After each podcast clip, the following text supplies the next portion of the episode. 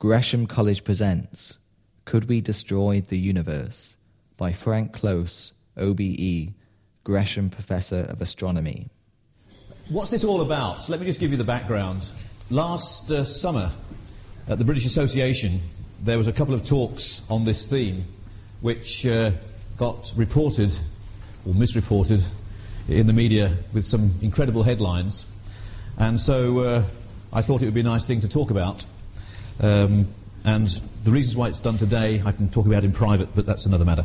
Um, no, no, mysteries. So let me just give you, first of all, a, a, brief background and then try to develop the whole story. Many of you who've been along before have seen me give you this little brief history of the universe. Um, it's about 15 billion years old, and if we think of each billion years of its life being an hour of real time, and if I was giving this talk at 2 o'clock rather than now, so that it ended at 3 o'clock this afternoon, the challenge I'd said to people was imagine what you were doing at midnight and think that the Big Bang happened then, and then each hour corresponds to a billion years in the history of the universe, and it won't be until 3 o'clock this afternoon that we reach now. But along the way, it's a surprise to realise that nothing very much happened, as far as we're concerned, until about 10 o'clock this morning. It's only at that time spell that the sun appeared, and it was only at about 11 o'clock that the earth appeared. And it wouldn't be until about half past two that the oldest fossils appeared. And it wouldn't be until half a minute before the end of the, uh, the three o'clock uh, that the first humanoids would appear. The millennium is a blink of an eye, and then now would be at three o'clock. So that's the universe. It survived that long fine, but the great mystery that we've talked about before is how is it it managed even to survive after the first billionth of a billionth of a billionth of a second? Because at the start of it all, all our experiments, all our theories, everything that we know, says that not just the matter that we're made of today appeared out of the Big Bang, but antimatter, the exact opposite to it.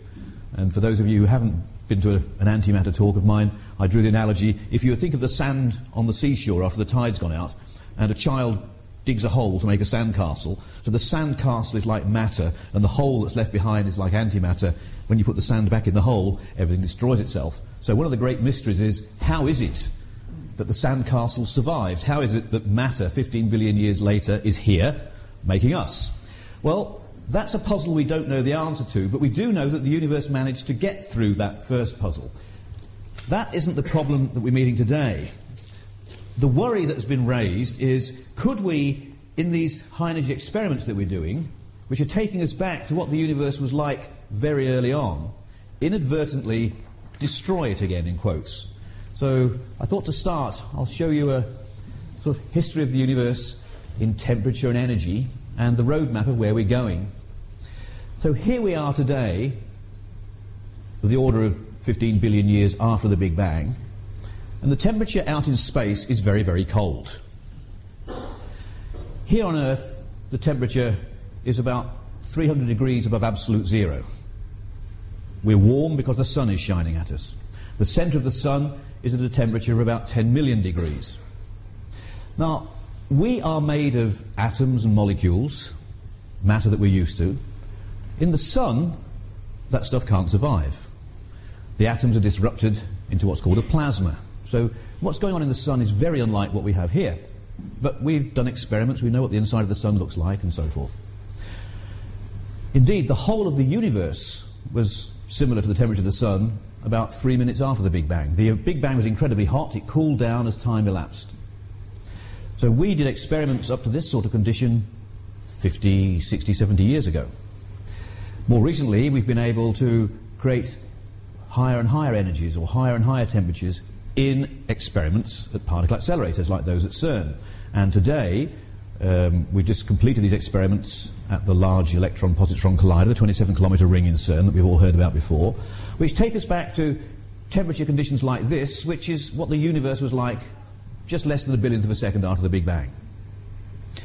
What we are going to be doing in about five years' time with the Large Hadron Collider at CERN is going to even more extreme conditions, which is what the universe was like even earlier on. And uh, the question, to draw an analogy, and I'll show you what I mean by this as we go along, is suppose that we inadvertently, in some sense, melted the universe and then it froze back again. Now, what do I mean by that? Let's go back to the world of the very cold, and I'll just give you an, an illustration which we're going to develop. The snowflake. Now, if it's colder than the freezing point of water, you have snowflakes. So uh, imagine that we were snowflakes, that the universe that we live in is a snowflake like that. And then some snow person, uh, experimental physicist, finds a way of increasing the temperature of that little universe just above the freezing point of water. So the snowflakes all melt. Not everywhere, in this very controlled little region in the experiment. Fine. And they discover that the snowflake melts as their theory says it should. And they're all very happy. Then the thing cools down again, and the water refreezes as a snowflake. Now, if you're lucky, it refreezes in the same snowflake that you started with. But there's this statement they say no two snowflakes are alike. And so the analogy that one might think is this if indeed it is the case, as we theoretically suspect, that something analogous to a, a melting, or in the jargon, a phase transition, takes place up at conditions like this, could it be that just like melting the snowflake and then it freezes back into a different one, you might here have melted the universe in the little region of the experiments in Geneva, and then when it froze back again, it froze back into a different form. And if that different form was more stable than the one that we are used to, could the whole lot collapse into a universe which previously didn't exist? And it's that sense that the question, you know, could we destroy the universe, uh, was raised and thought about. And so, what I want to do is to tell you something about why I'm not particularly worried, but uh, there we are. Um, the, uh, if any of you read the article that I wrote in The Guardian uh, yesterday, um, I was inspired in part by a book that Kurt Vonnegut wrote called um, Cat's Cradle. That's right. In, in that, um, there was this mad scientist. Scientists are always mad. Um, we always wear white coats as well. I'm sure you noticed that. Um, and we are bald.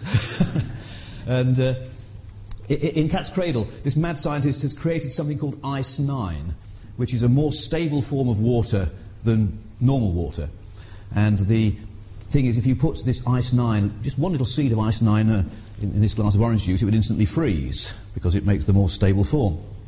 And uh, all goes well until at the end of the book, this person just completely loses it all and throws some Ice 9 in a pond, which instantly freezes. But the pond has got some dribbles into a little stream, and the stream freezes, and the stream goes into the river, which freezes, and the end of the book is, and all the oceans froze with a great varumph. And that is the uh, thing that could happen to the whole of the universe, or not, as the case may be. So, uh, what I want to do then is to uh, just give you the brief background, which is that there is a new accelerator that has just begun work in the States. And there's this one in Geneva that's going to be beginning in about five years' time. And a couple of years ago, the director of the new uh, accelerator in the States convened a committee of scientists to look into the question as to whether some terrible disaster could happen.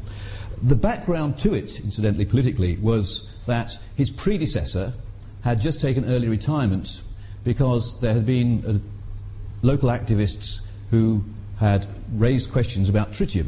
It turned out that a very small amount of tritium had, got, had leaked out of uh, some reactor on the site. And although this was well below any concerns in, in safety hazards, even in, in, New York State, nonetheless, there was so much noise created that the, the director took early retirement. He just got fed up with it. His successor, therefore, not surprisingly, the moment these activists, somebody raised the question, are they going to do something terrible at this new accelerator? Um, he obviously uh, covered his backside, as they say, by saying, OK, I'll have a committee look at this, they will report, and you know, then it's their problem, so to speak. And uh, the, the, point was the committee reported, and they wrote the report in the language that scientists use, which is you can never prove a negative. You can only say something is exceedingly unlikely. And so the report ended up by saying that the idea that one would destroy the universe in these experiments was exceedingly unlikely. And then in the media uh, report uh, last summer, um, the, uh, the comparison was made. They actually asked me, you know, what did this actually mean in real terms? I said, well, it's like winning the, lo- the chance of winning the lottery. He said, but people, I said, just a minute, it's like the chance of me winning the lottery two weeks in succession. And he said, ah, right. And then some people said, there's, there's a chance you could do that. I thought, if only it were true. um, anyway, let's, uh, let's uh, set the scene as to. I mean, it's, it's, a fair enough question. You know, one is entering into areas that one has never entered before, and uh, how sure can you be that some horrible thing is not going to happen? Or conversely, why might you think that something might happen? So, what do we know about things? So, let's uh, look at this little temperature chart of where we are now and the sort of things that happen when you go to hotter and hotter conditions, starting with that snowflake. So, you know, we, ha- we have the snowflake, and I'll use that as a, the metaphor for sort of stability. And we can melt the snowflake. The snowflake disappears, but the atoms that it's made of still survive. And uh, I show here the Mendeleev periodic table of the elements to sort of be a metaphor for the state of matter you're in at these sort of temperatures that we're used to on Earth. Now, if you heat above a few thousand degrees, then you disrupt the atoms. You eject all of the electrons, leaving the nuclei behind. You have a state of plasma such as you find inside the sun. But the nuclei themselves, they still survive, and uh, there's a pattern of nuclear isotopes that are known that survive temperatures all the way up to very extremes like this. Now, the conditions that we're currently at are that we can see the world of the quarks which make up the constituents of atomic nuclei. So this is the pattern of stuff that we have today. And the theories all suggest that if you get to temperatures just a bit more than this, somewhere between where LEP was and where the LHC will be, that in a sense these quarks themselves will, well, there'll be a sort of another phase change and something might happen when you call back. So that's the sort of background to it. So let's first of all start by looking at the things that we're made of and ask the question first of all, could there be other things that we haven't yet thought of that are out there? And uh, so let's blow up, if that's the right metaphor in this circumstance, um, that little picture. So this is uh, the, the world of the quarks. The up and the down quark are the ones that create the protons and neutrons that create the nuclei of all the atoms of the stuff that we're made of.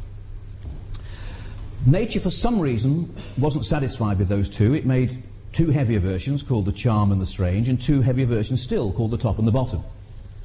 Now, back in the heat of the Big Bang, all of these different varieties of quark were made sort of equally. So the first question you might ask is so, uh, what's happened to these? Well, because I, like to think of this as like nature's ground floor, its second floor, and its third floor, okay? Um, these things being very massive, Einstein's famous equation that E equals mc squared, m is the mass, so the large mass that these have means that they've got a large amount of energy inside them. That's the E. And nature likes to, if you like, likes to run downhill. Water likes to run down to the bottom of the mountain, so to speak. So these things, because of their high mass, are highly unstable.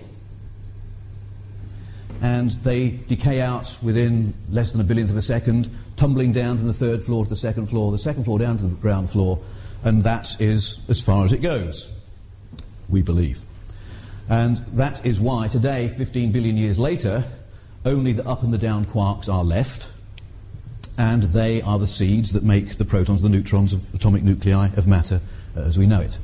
So that is how things are now. You can imagine, if you're really into science fiction, that we were having this talk a billionth of a billionth of a second after the Big Bang, and we happened to be made out of top and bottom quarks. And I say they have just discovered that there are two lower floors beneath the one, and we're not going to last very long. We're going to die out within a billionth of a second into these, and another billionth of a second into those. You are now entitled to ask me the question are could it be then that there's a basement? Um, there's another, what I might call super light quarks.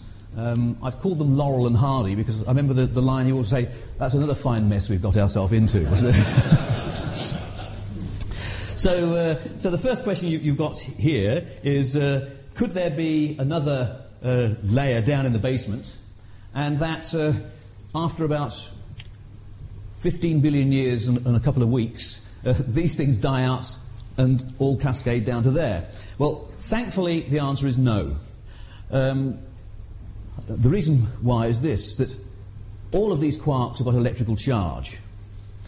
If there was a basement layer that we, our constituents, could eventually decay down into, these basement things would also have to have electrical charge. Now, if they've got electrical charge, it is, it's, it's impossible to stop the following thing happening in an experiment. What we've been doing at CERN for years and years is that we fire electrons and positrons at each other with a lot of energy.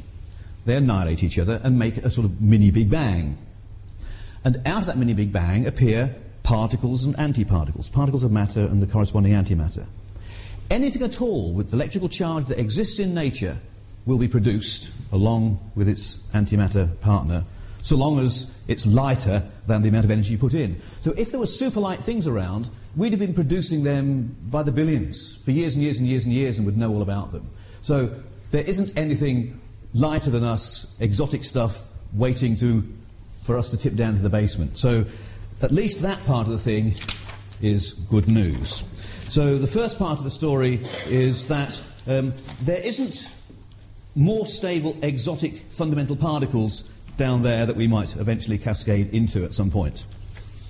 So that's, that's the good news. Observant people will notice that this transparency can be turned upside down and the smiley face will become sad, but we'll see why in a moment. Okay, so where we've got to so far is that the basic constituents that make us, namely the electrons, the up and the down quarks, and these weird neutrinos, that make matter as we know it, that make the universe as it is today, they are indeed what I call the ground floor elementary bits. There's nothing in the basement that they're going to tumble into. But we aren't individual elementary bits. The bits combine together to make protons and neutrons and nuclei and atoms and elements and big structures. So the question is are these basic bits clustered together in the most stable way? Is it possible that one could rearrange these bits into a more stable form? So that we aren't actually stable, we're what's called metastable. Um, like if this pen, if it's balanced on its point here, um, isn't it's, it's metastable. In principle, if I let it go, it might stay there, but the likelihood is it falls into a more stable configuration. So, could all the basic bits of matter that are currently made us, are we in a metastable state, waiting to fall into the most stable state? Or are we indeed in the most stable state and we can rest happy at night? So, that's the question that uh, I now want to, to move towards. So, let's talk about. Uh, metastability and stability, and then see what it has to do with these experiments. Well, you, have seen me show this in uh, another context, but um, I'll show it again. This is the old paradox that the philosopher Buridan came up with 600 years ago. The idea of uh, an ass which is in a metastable state in the sense that it is exactly midway between two identical bunches of carrots and by the symmetry of the thing, this ass cannot choose whether to eat the carrots this side or the carrots that side, and therefore it starves to death. And I mean, if that is an example of metastability that's looking for a more stable solution, I can't think of one. And of course, that doesn't happen in practice. Something will make the, the donkey choose this set or that set. Uh, to make a more serious example, um, let's take the case of, of two magnets. And so if I've got the, the magnet, say, with its north pole pointing down and the other magnet with its north pole pointing up, and you, you know what happens when you try to hold them there. I mean, they, it's very hard to hold them in place. But this is a metastable state in that if you've got them exactly lined up, then you know, there's, there's no reason why it should go one way or the other. But the slightest deviation will make it go into the more stable case where the things are parallel like that, or parallel like that. So this is an example of metastable, and these are examples of the stable possibilities. So to make the analogy, I hope that the universe that we are currently living in is like this. The possibility that the universe that we're living in is structured like that is the question that is sort of behind all of this. And let's now look at that uh, one more stage further by my little demo thing that I've shown you before, but it's always nice. So here is a, a model for the universe where the central magnet points horizontally and the ones next to it are vertical. And this is like the universe in the cold state that we're in today. The experiments that we're going to do are going to heat this universe up. We're going to turn these magnets into motion so that they're all sort of spinning around like this, and the and the scientists will look at this, and that's all wonderful, and then we'll wait to see what happens after the experiment's finished. The whole lot will cool down again back to the universe that we started with, maybe, and maybe not. Let's see what happens.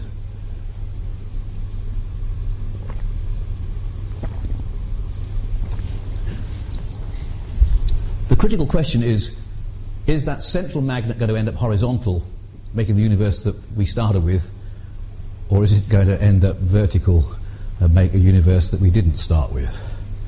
And it looks like this time it's goodbye, folks. so, uh, of course, we could do it again, but there ain't any chance to do it again. so, um, so, I mean, this is an example of the, the, the metastability that in the, in, in, the hot, in the hot or the high energy state, all those magnets are whirling around. That's what the universe was like, say, before tenth of a billionth of a second. And then the universe cooled down and it went through a phase transition. If you like, it turned into a snowflake. It turned into this particular configuration. Then the experimentalists uh, come along 15 billion years later. They do an experiment which heats a little bit of the universe up to here, and then did it roll back again this way or did it roll back again that way?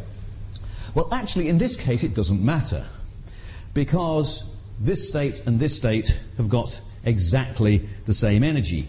The thing that we're worrying about is the possibility that one of these states might have uh, a lower energy because nature always goes into the lowest energy state. So, to give the example again with, uh, with water freezing, you know, just above 0 degrees um, water stays water, or orange juice stays orange juice. Uh, when you come to 0 degrees, the reason that water turns into snowflakes or into ice is that when the, the molecules are ordered in this particular way, below this temperature, they have lower energy overall than when they're buzzing around as they are in the liquid state. And so it's lowering the energy of the thing to the lowest available state that turns water into snowflakes. So, what's that got to do with the, the situation that we're interested in? Well, the situation that we're interested in is more carefully represented like this. That here is the universe as uh, we live in at the moment.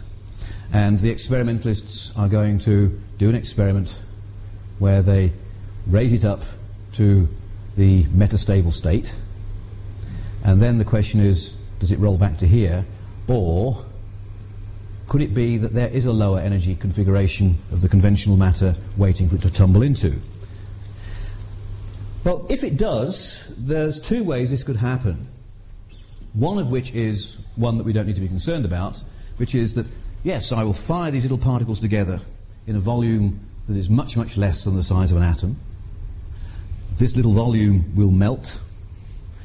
Then this little volume will freeze back again, and it might freeze back into this new stable form in the size of an atom, and that's the end of the story. In which case, that'll be interesting scientifically, and we don't need to worry about it. The other one is if I sort of, what I call flushing it down the toilet, another example of this same sort of thing. That here again, we have got the universe as it currently is now in the stable state. Then you do the experiment where you energize it, in this case by adding water to it. And of course, because of the way the thing is linked together, then the whole lot drains down, literally speaking, uh, into the metastable state.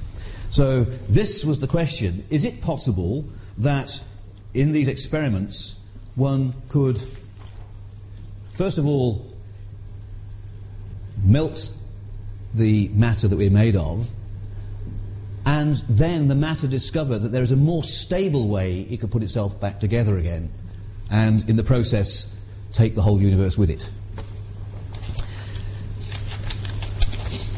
So now let's try to uh, make this a little more literal by uh, going back to uh, the, little, the temperature thing here to show you what actually it is that we're, we're talking about.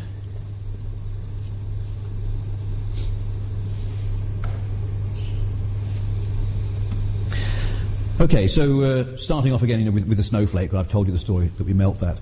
Um, the temperatures that we are living at here on Earth, across here, are temperatures where atoms and molecules survive, but the electrons in the outer reaches of the atoms are uh, jiggling about such that they can radiate and absorb light. That's how we're seeing each other. Heat them up, you can destroy those atoms, you can eject the electrons totally, and be left with the nuclear ions or the electrons and the protons independently flying around in a plasma like you have in the sun. But you still have the atomic nucleus. Now, the atomic nucleus is made of neutrons and protons, as I've said, and as you've seen, uh, those of you here two days ago, I had this precision engineered model of a proton. You may remember the, this pink coloured thing that was made out of plastic or polystyrene. And you see that inside the proton, there were these three little quarks. And so the modern picture that we have of the atomic nucleus is you get three little quarks that have gripped each other together to make a proton or a neutron, and three more little quarks that have gripped themselves together to make a proton or a neutron, and then these protons and neutrons build up the atomic nucleus. But you can get this sort of feeling that the quarks are sort of frozen in. That the quarks are frozen together to make a proton or a neutron, and so forth. So the idea is if we smashed atomic nuclei together at very high energies, could you form a configuration where the quarks, if you like, were melted? Rather than being frozen into individual protons and neutrons, they flowed freely throughout the whole of this nuclear volume into what's called a quark gluon plasma. And that is the background to the experiments that uh, are now just beginning uh, in New York State at a place called RHIC, RHIC, the Relativistic Heavy Ion Collider. And here is a picture of the particular accelerator. And uh, it's got two tunnels one where the nuclei is zooming around that way, and the other one where the nuclei is zooming around that way. Then you smash these atomic nuclei, these heavy ions, head on into each other. And the question is then is there a melting that takes place? Do you get a quark gluon plasma? Well, you get, when you smash two nuclei together, you get a huge amount of stuff that comes out, and you get beautiful images of the trails of the particles that are shooting out, and that probably doesn't mean very much to you. It doesn't mean very much to me either, um, other than to show the experiments have started, and uh, you're getting events appearing which, in fact, almost look like artwork. I mean, this is a, a, a head on view um, after these nuclei have smashed into each other and the bits and pieces that have come out spraying across the detector. It almost looks like the iris of an eye. I can see that you could turn these things into nice artwork. Okay. So uh, the experiments have started. They have uh, been smashing atomic nuclei together, and uh, the, the hints, uh, the early hints are that indeed uh, they are melting them, and that quark gluon plasma uh, is being created and now being studied. And we're still here, which is actually probably a piece of good news. Um, but uh, that's being a bit facetious. The, the question, of course, was um, have we just played with chance and been lucky, or did we have good reasons to believe that we'd still be here? And in turn, in five years' time, when even more powerful experiments are taking place at CERN, can we again, under what circumstances, can we believe that everything will be okay? Well, I will now give you the reasons why I don't think there's anything to worry about. Um, one is theoretical, and one is very practical. So uh, let's go back to the, the, little analogy that I had of the uh, sort of the, cos- the cosmic flusher. Quantum theory says that if indeed there is a lower energy state in the universe that you could flush your way down, then there will be a quantum tunnel that gets you there. That uh, the, the, all little pictures I was showing with, with the hill and the two valleys either side. We happen to be living in the valley on this side. Quantum theory says there are two ways you can get from this valley to the other one.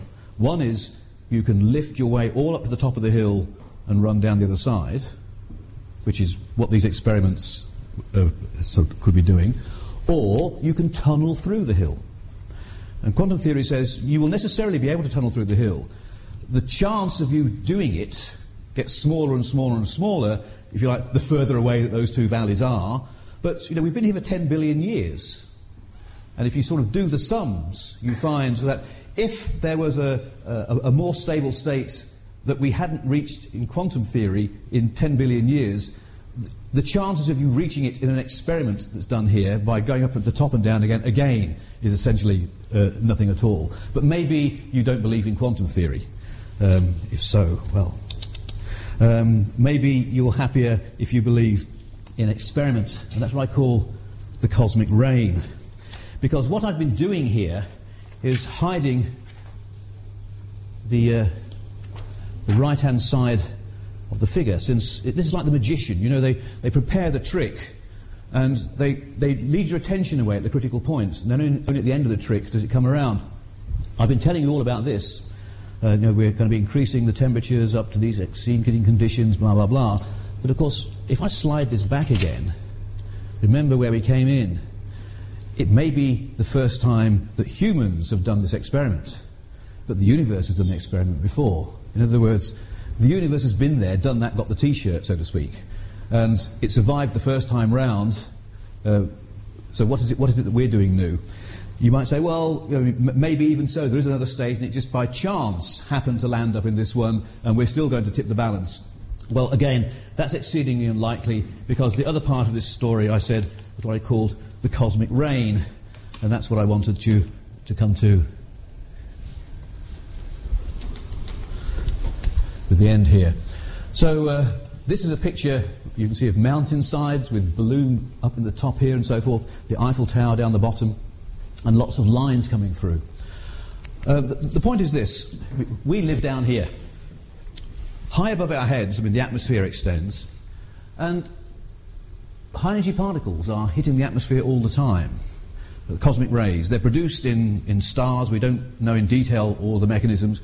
Uh, they're produced with energies far in excess of anything that we can even imagine producing in an accelerator on Earth.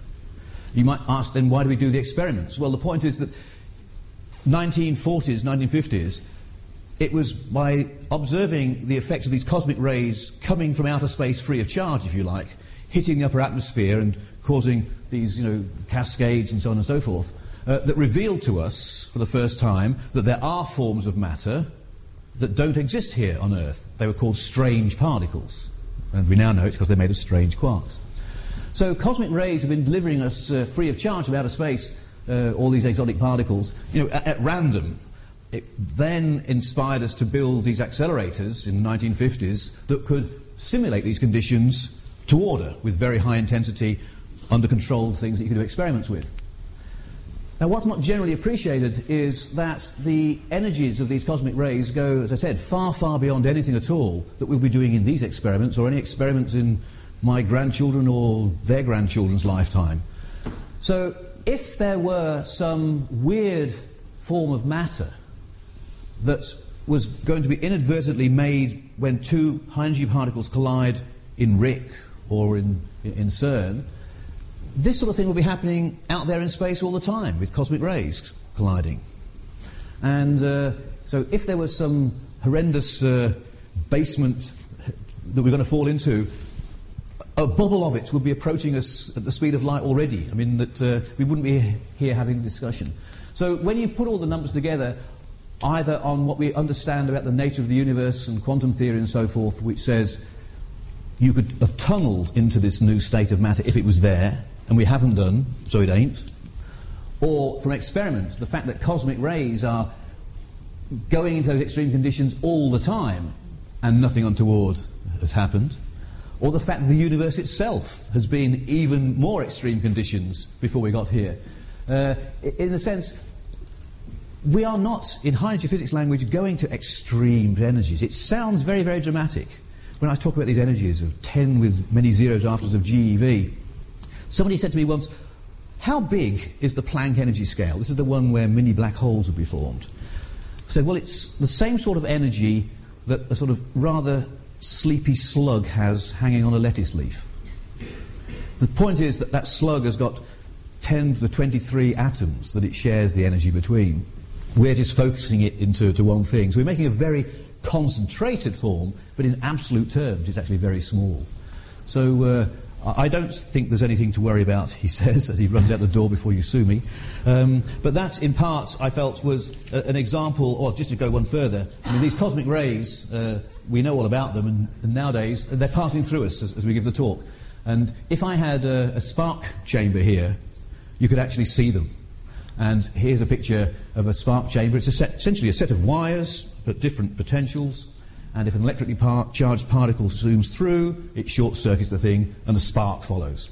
And if you get the chance to go to some university open day sometime or, or to a laboratory, they often have these things on as a demonstration. You can see the sparks happening as particles come shooting through. And the most dramatic way of all is if you have a, a spark chamber in two halves. So you've got one half up here with the sparks, then there's a gap, and then the sparks down the bottom, and you put your hand in the gap. And you will see of things zooming straight through which have gone through your hand, but you never knew about it.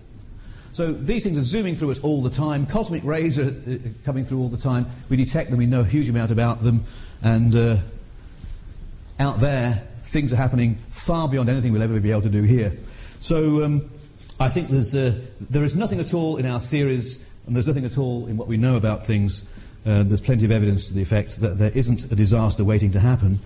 And uh, so I just close the story with uh, the, the, the, the, report that was written. So, as I said, it was written scientifically correctly. I cannot say, I cannot promise you that something will not happen. All I can say is it is exceedingly unlikely. And by exceedingly, I mean less likely than the least likelihood you can even imagine. And that's the best that science can say. But you, you know what the problem is. It's like the MMR question as well. You know, one cannot say this is not the case. One can say we have found no evidence that it is the case. And for the public, that sounds a bit iffy. But actually, what you're really saying is it won't happen. And I said to the guy who was the chair of the committee, I said, you know, for the general public, I said, perhaps it would have been safer if you had said, it won't happen. We won't destroy the universe. He said, but we can't say that scientifically. And I said, yes, but if you said it and you were wrong, nobody would ever know.